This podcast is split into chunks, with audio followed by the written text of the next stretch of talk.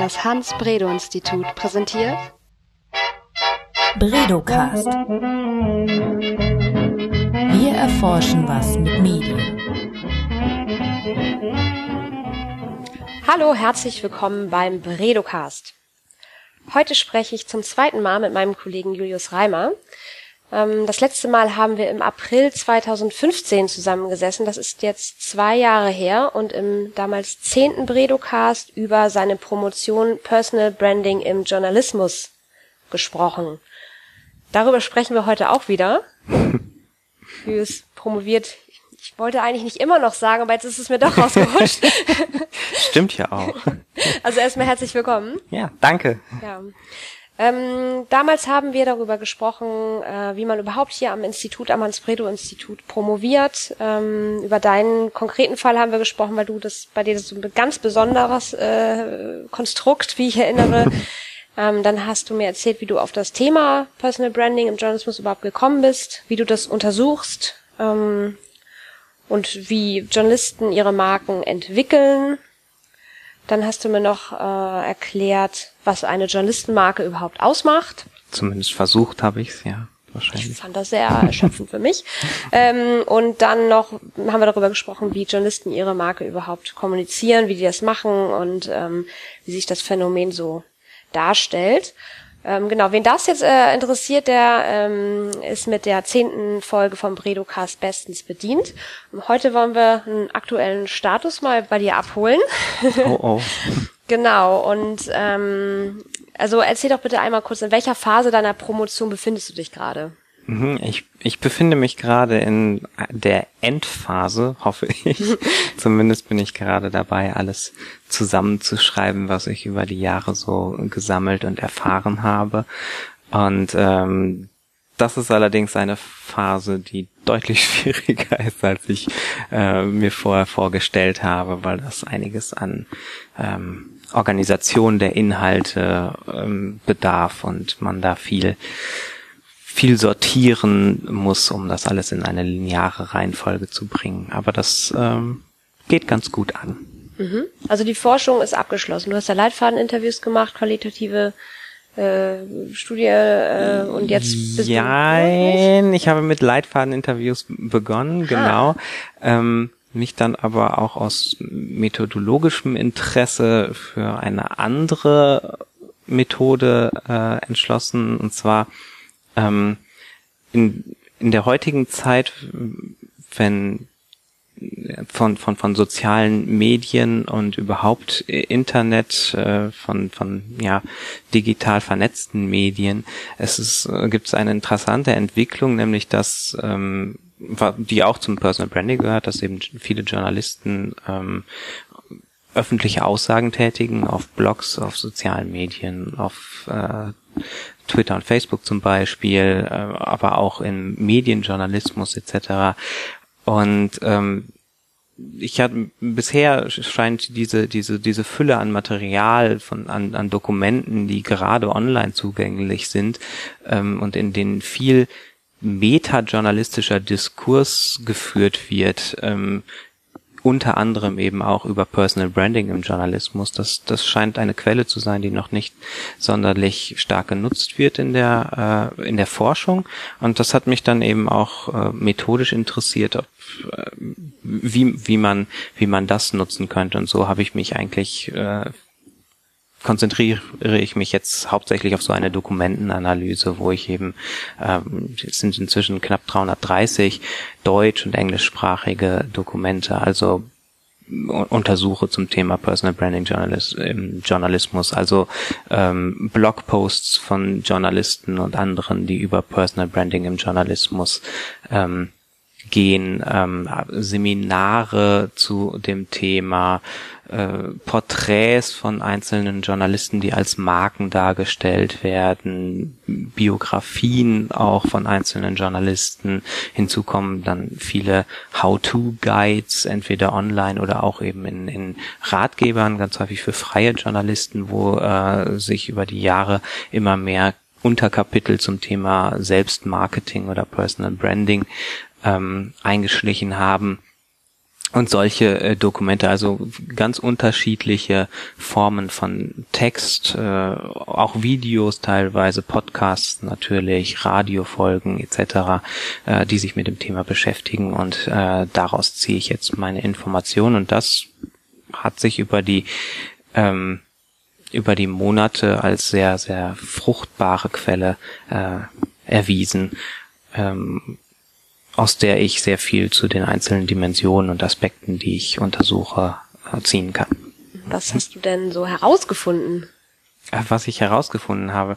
Ähm, zunächst einmal, also ich habe ja im Vorhinein so basierend äh, auf, auf, auf theoretischer Literatur mir erst einmal überlegt oder herausgesucht, welche Konzepte und Aspekte, die man bereits in der Journalismusforschung so kennt, wie beispielsweise Berichterstattungsmuster ähm, oder Darstellungsformen etc., ähm, welche davon sich eignen würden, um als Dimension einer journalistischen Marke äh, oder einer Journalistinnenmarke ähm, zu, zu fungieren. Und ähm, dieses, die, dieses, dieses Gerüst aus Dimensionen, das habe ich jetzt erstmal äh, erfreulicherweise bestätigt bekommen durch meine, durch meine ähm, Analyse von Dokumenten. Also in den Dokumenten ist tatsächlich äh, häufig davon die Rede, dass eben Journalisten sich über ihren eigenen Stil, über ein bestimmtes, äh, wie eine bestimmte Art der Berichterstattung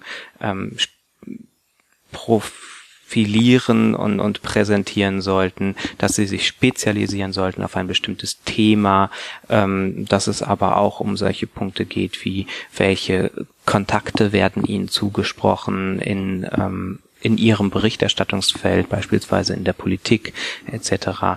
Das sind das sind alles so Dimensionen einer Marke, ähm, in denen sich einzelne Journalistinnen positionieren. Ähm, und äh, ich bin ganz froh, dass das auch äh, größtenteils etwas war, was ich äh, vorausgeahnt hatte, eben durch diese theoretische Literatur, die ich mir angesehen habe.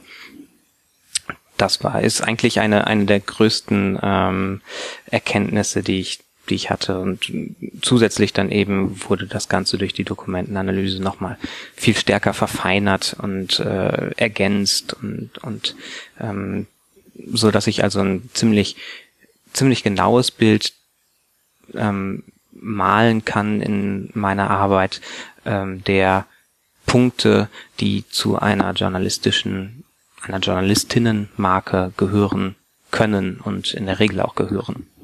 Ich habe gerade mir drei notiert. Stil beziehungsweise Art der Berichterstattung, mhm. Spezialisierung und so ein Netzwerk oder Kontakte, die dem Journalisten zugeschrieben werden. Sind das schon die Dimensionen oder äh, sind die noch viel, äh, oder habe ich das jetzt falsch verstanden? Nee, nee, das, äh, ja, das, das sind äh, einige der äh, Dimensionen oder äh, ah, okay. die, die, die die mir am Anfang am naheliegendsten, äh, naheliegendsten erschienen. Ähm, es gibt natürlich, also es gibt noch mehr. Ähm, es gibt ja auch Spezialisierung auf ein bestimmtes Verbreitungsmedium oder eigentlich in jeder Dimension dann auch das Gegenteil, nämlich Generalisierung. Und zwischen diesen beiden Polen äh, positioniert sich ein Journalist normalerweise. Also er kann als Generalist auftreten und äh, Beiträge für TV, Print, Radio und Online produzieren oder er ähm, spezialisiert sich eben auf ein bestimmtes Verbreitungsmedium und wird dann äh, nur als will, will sich nur als Journalist äh, im Online-Bereich äh, präsentieren zum Beispiel. Ähm, dann ja das das Thema, äh, das das die thematische Expertise und das Fachwissen, das man in einem bestimmten Bereich äh, Politik Wirtschaft, die typischen äh, Ressorts halt, aber äh, es, es gibt eben auch neuere Bereiche, in denen äh, sich Journalisten dann ähm, spezialisieren und die Spezialisierung kann auch äh, kann gerade im thematischen äh, in der thematischen Dimension sehr tief gehen. Äh, ich habe zwei ähm, Journalisten über meine Dokumentenanalyse in Anführungsstrichen kennengelernt, die die ganz äh, spezial spezielle Themen behandeln. Das ist einmal ähm, Luke Timmerman, der sich nur mit Biotechnologie auseinandersetzt und äh, da also also nicht mal nur Wissenschaftsjournalist ist, sondern äh, da schon mal spezialisiert auf Technik und dann nochmal nur auf Biotechnik spezialisiert.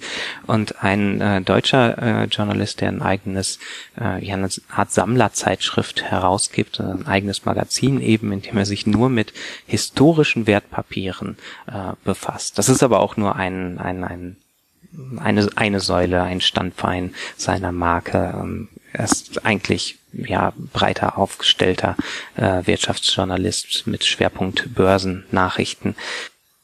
Das wäre eben die thematische Spezialisierung. Das kennt man ja auch äh, schon von, von dem, was man früher als Markenjournalist bezeichnet hat oder als Alpha-Journalist oder Edelfeder etc. Das ist nichts, nichts Neues eigentlich.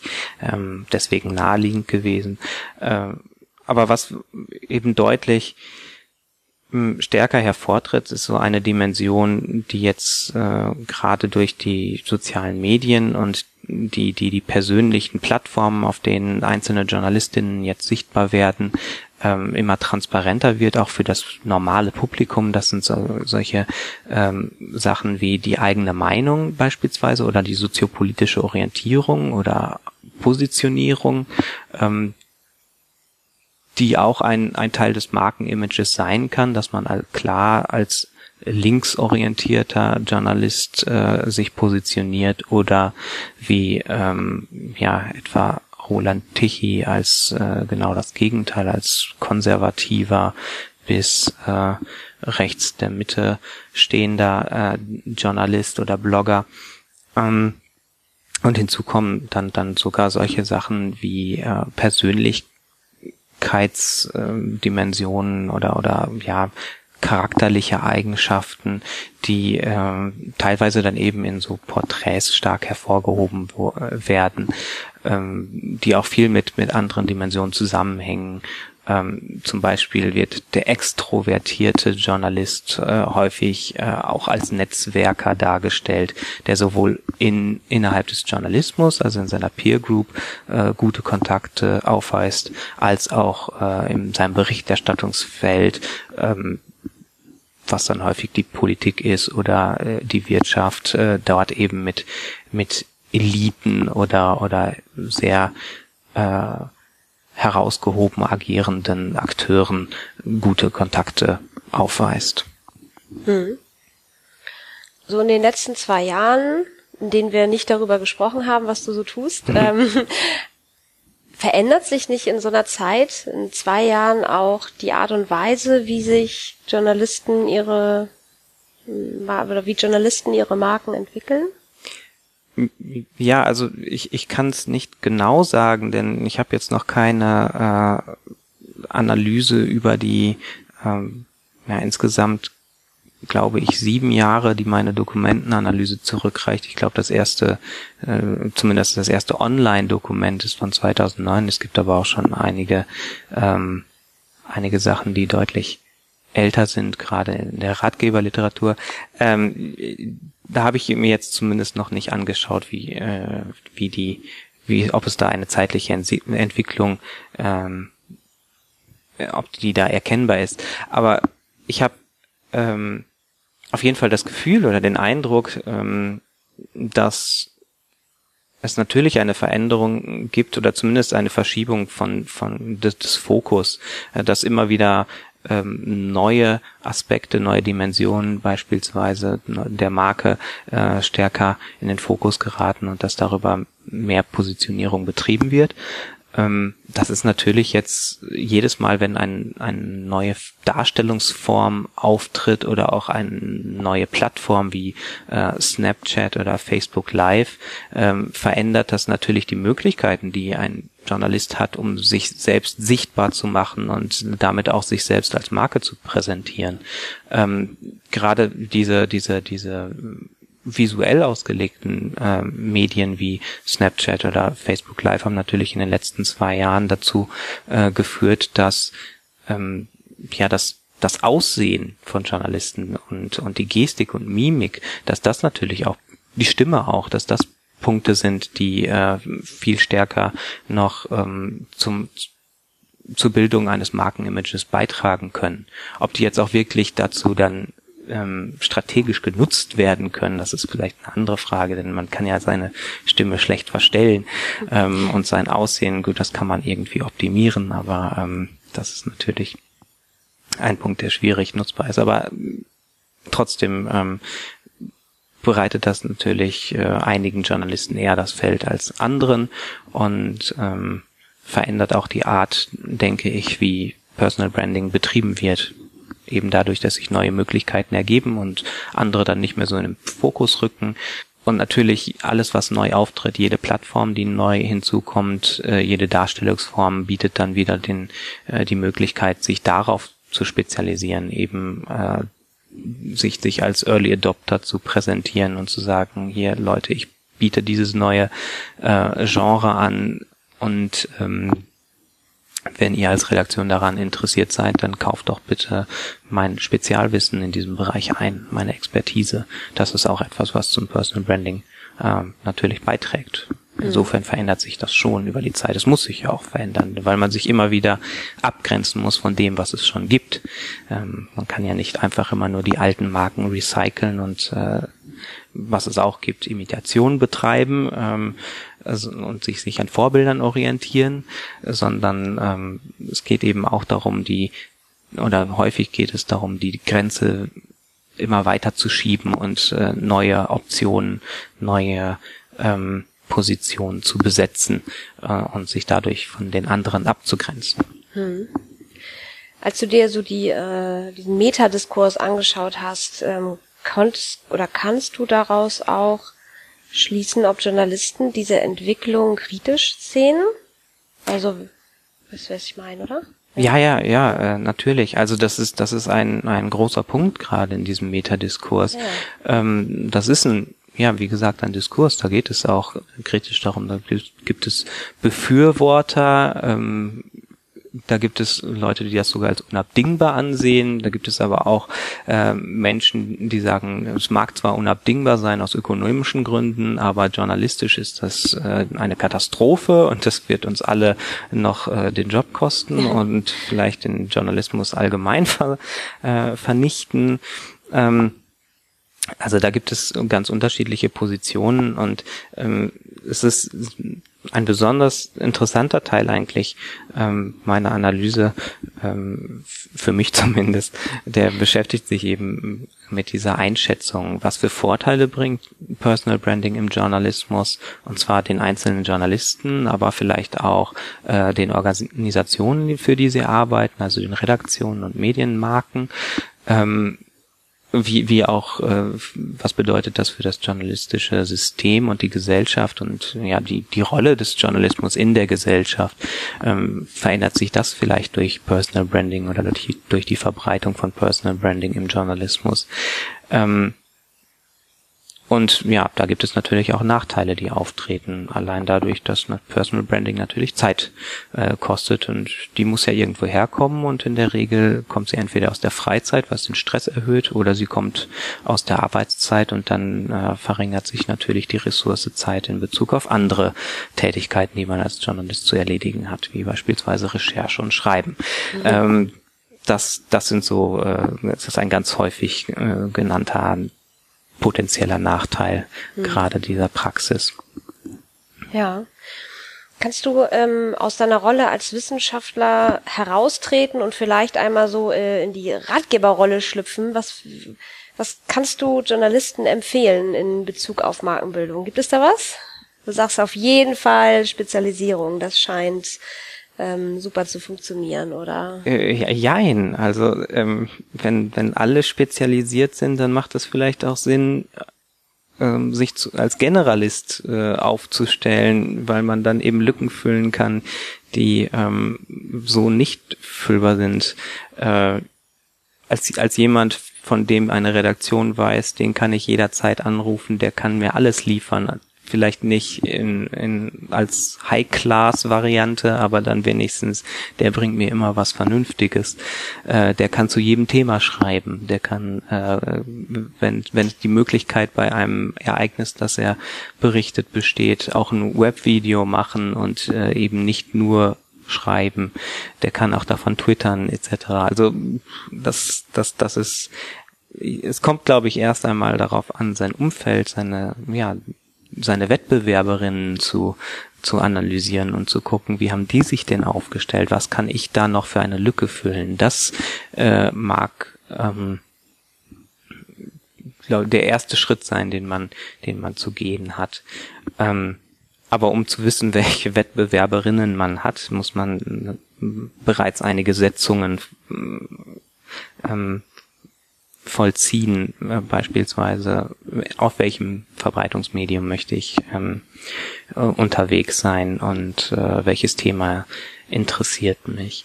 Ja, Interesse ist, glaube ich, ein Punkt, der von, oder das ist ein Punkt, der von vielen angesprochen wird. Man soll sich nicht verbiegen, man soll schon das machen, was zu einem passt, was thematisch eben einen interessiert, was einem aber auch äh, als Verbreitungsmedium passt. Und ähm, ich glaube, die, diesen Ratschlag kann man auch, äh, würde ich auch unterstützen. Also es hat keinen Sinn, sich jetzt, ähm, wenn man überhaupt nichts mit Facebook Live anfangen kann, sich jetzt unbedingt ähm, darauf zu spezialisieren. Man kann, glaube ich, viel oder sollte viel ausprobieren, denn häufig weiß man, das sagen zumindest einige Journalisten, weiß man gar nicht im Vorhinein, äh, dass einem etwas Spaß macht. Das kann man und sollte man vielleicht ausprobieren, aber sich da dann auch wieder nicht verzetteln. Also es ist ein Mittelweg, glaube ich, den man finden muss und das ist das ist ganz schwierig ähm, zu sagen.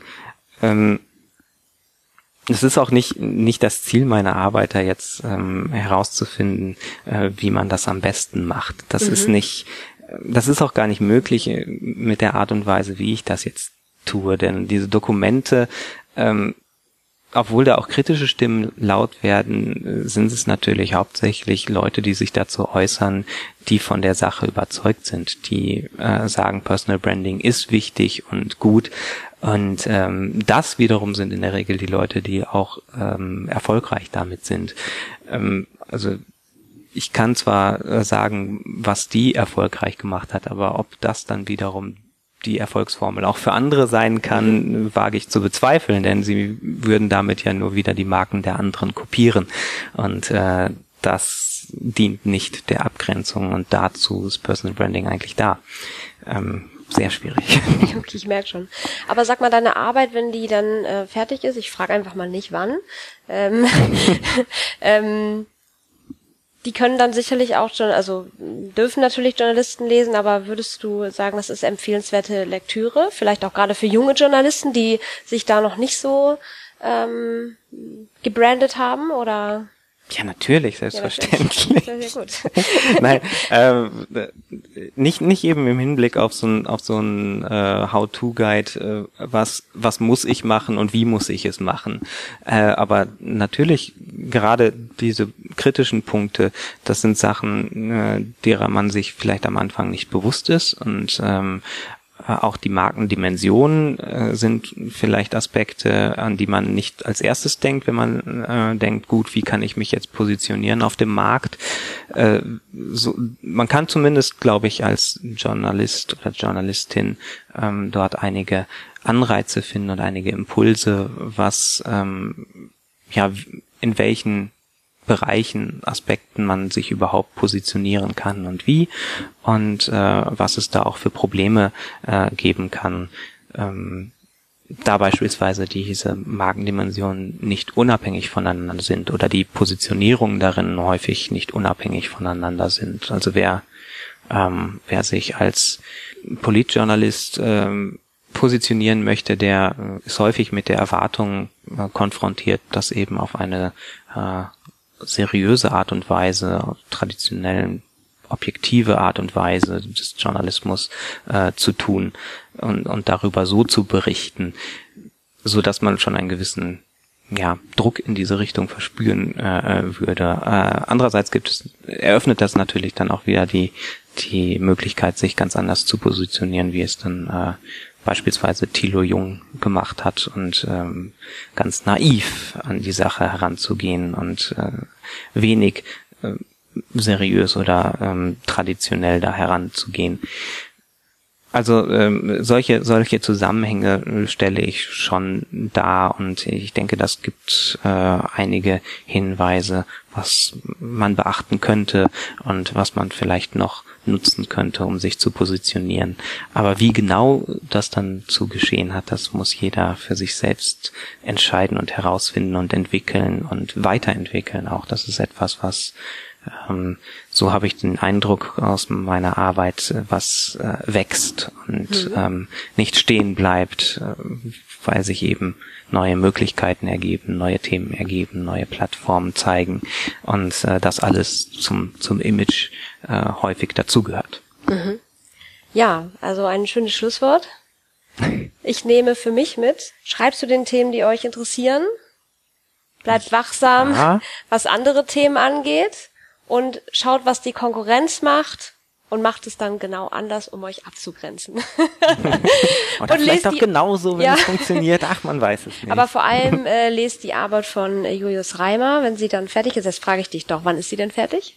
Also Ende des Jahres wird sie äh, allerspätestens äh, eingereicht sein schon und ähm, wie, wie lange das Verfahren dann läuft, weiß ich ehrlich gesagt nicht. Und mhm. äh, natürlich mit der Publikation, das dauert leider dann auch immer noch ein paar Wochen bis Monate. Ähm, ehrlich gesagt kann ich nicht, weiß ich nicht, wann sie der Öffentlichkeit zur Verfügung steht. Ich äh, stell mal die äh, mutige Prognose Mitte 2018 vielleicht. Ja, äh, dann sollte sie allerspätestens veröffentlicht okay. sein. Ja, das denke ich schon. Dann äh, vielleicht ja dann auf einen weiteren Podcast im Hans-Bredow-Institut. Vielen Dank. Danke, Daniela. Bredocast. Wir erforschen was mit Medien. Thank you.